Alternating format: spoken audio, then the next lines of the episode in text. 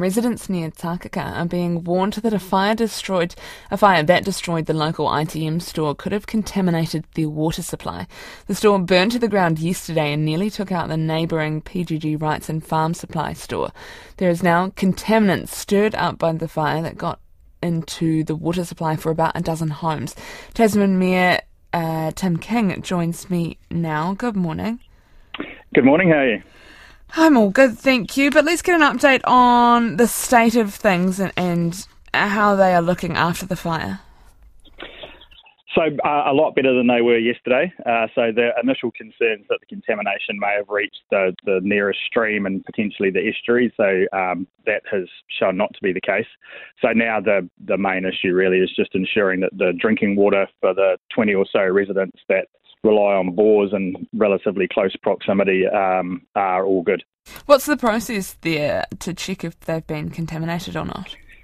So there's um, the initial testing was using dye, putting it into the uh, so it's a harmless dye that goes into the water system, and that just demonstrates where the water may have um, gone to.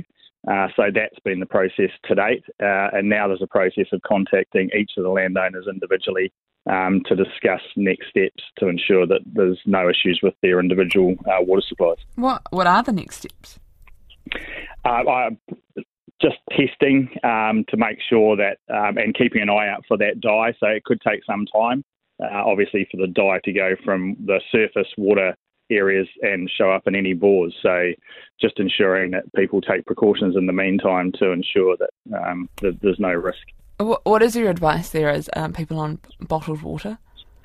So yeah, or get water from an alternative source. I mean, obviously bottled water is expensive, but you know you can get water from neighbours or friends who have um, supplies that are not affected um, in 20 litre containers. But yeah, the advice is not to use bore water um, for like personal use um, or for pets until it's demonstrated proven that it's, there are no issues.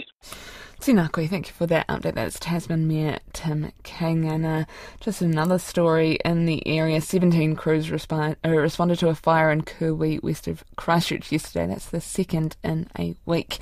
Crews are there this morning dampening down hotspots, and there were no flare ups overnight.